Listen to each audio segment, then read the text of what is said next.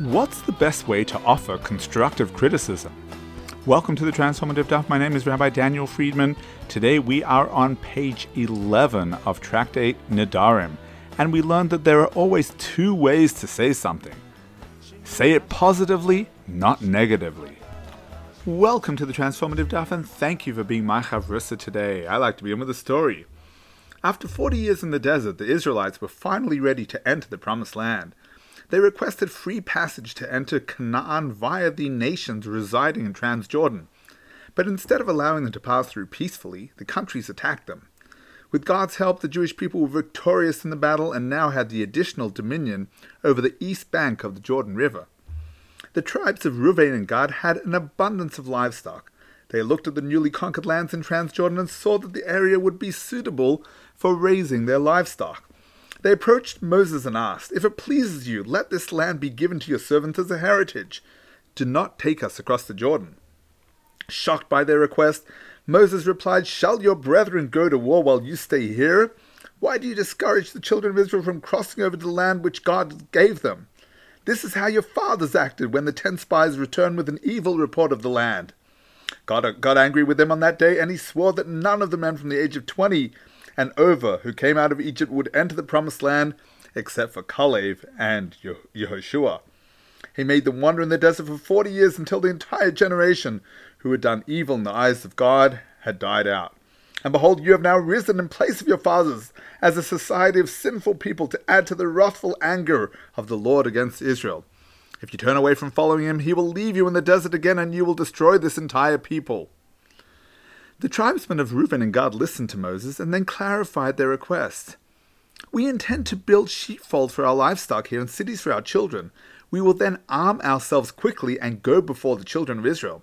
We shall not return to our homes until each of the children of Israel has taken possession of his inheritance. Realizing that they were not seeking to avoid joining their brethren in the conquering of the land, Moses then stipulated if you indeed arm yourselves before God for the battle, and every armed man among you will cross the Jordan before God until he drives out his enemies before him, this land shall be a heritage for you before God. But if you do not do so, behold, you will have sinned to God. Know that your sin will encounter you. Let's look at today's Gemara. Says the Mishnah, if one says to his friend, That which I eat of yours shall be considered lachulin, it is forbidden asks the Gemara, they assumed what is the meaning of the term lachulin? It shall not, lo, be non sacred, chulin, but rather it should have the status of a sacrifice. Whose opinion is expressed in the Mishnah? If you say that it is Rabbi Meir, he does not maintain that from a negative statement you can infer a positive statement. As we learned, Rabbi Meir says that any condition that is not like the condition of the sons of Gad and the sons of Ruvain is not a valid condition.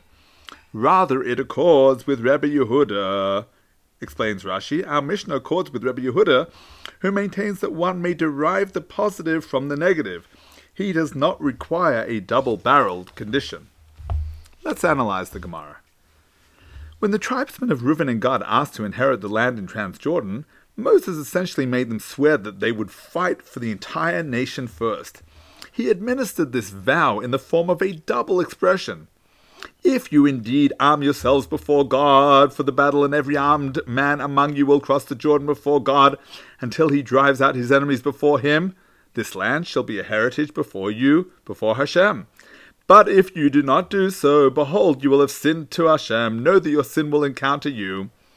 Did he need to express his words in both the positive and the negative? Strictly speaking, he could have made either one of the following two statements. Number one, if you fight for the people, you'll inherit the land. Number two, if you don't fight for the people, you'll sin. You will not have fulfilled the terms of your vow, and therefore you will not inherit the land. Either of these statements on its own would have sufficed. The fact that he said both leads Rabbi Meir to conclude that in order to be effective, a vow must be administered in this double barreled form. Rabbi Yehuda disagrees. He maintains that either expression would have worked. As our Gemara phrases it, from a negative statement you can infer a positive statement. Of course, the converse is just as true. Had Moses only expressed a positive statement, we would say from a positive statement you can infer a negative statement. And that is indeed how the Chassam Sofer frames the principle when he explains the story in his commentary on the Torah. That's a powerful th- thought worth bearing in mind throughout our lives. Most statements we make may be framed positively or negatively in order to convey the exact same message. We get to choose which way to frame the message. So why would you choose to be negative when you could just as well be positive? You need to be as positive in your interactions as possible. It's tempting to be negative, cynical, pessimistic, and critical, but most of the time it's not constructive, and besides, nobody wants to be around a naysayer. Even when we need to say something of a critical nature, you can always find ways to express the positive and let the other person derive the negative implication. Hopefully, they'll understand, and you avoid the embarrassment and hurt if you can figure out how to say it using positive language. Let's say you get annoyed when you wander into your kids' bedrooms and the beds aren't ever made. Sadly, most people would only kick up a fuss when they see the beds unmade. But when the beds are made, they don't say anything. And why should they? That's what the kids should be doing, right? That might be the case, but it's not going to help anybody going forward. The more effective approach is to make a positive fuss of them when they get it right. You might think it's the least they can do when they clear the table. But when you take the time to show your appreciation and gratitude, they will automatically infer that they're doing the right thing. And on those days when they've run up to their bedrooms without helping clear up, the, what they did then was inappropriate behavior. And of course, it goes without saying that your tone of voice shouldn't be one of, oh, finally, thank you for doing what you should be doing every day. No, you need to bite your tongue, put on your best smile, and sincerely show your gratitude.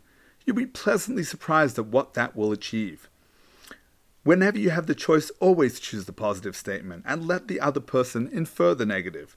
If you find yourself about to say something negative, stop yourself and think about how you might be able to reframe it. Even if you think your tone may come across as cynical, seal your lips. Whether you're talking to your spouse, to your children, to your siblings, colleagues, or friends, may you always be the source of positive energy in the room, wishing you a transformative day.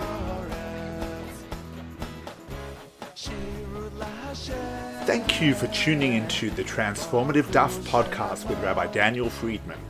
Whether you've been doing Daf Yomi for years or you're not quite ready to commit but want to be part of the Daf Yomi global movement, there's something in the Transformative Daf for everyone. It's about joining the conversation, it's about talking over the Daf with your family, your friends, your colleagues. It means never being short of a discussion starter or a meaningful Dvar Torah. Every page of the Gemara, every word, every letter contains the secrets of the universe. To achieving a life of simcha and purpose, transform your life today. The Transformative Daf is published by Mosaica Press and available at all good Jewish bookstores and online from mosaicapress.com. Thank you, The Transformative Daf.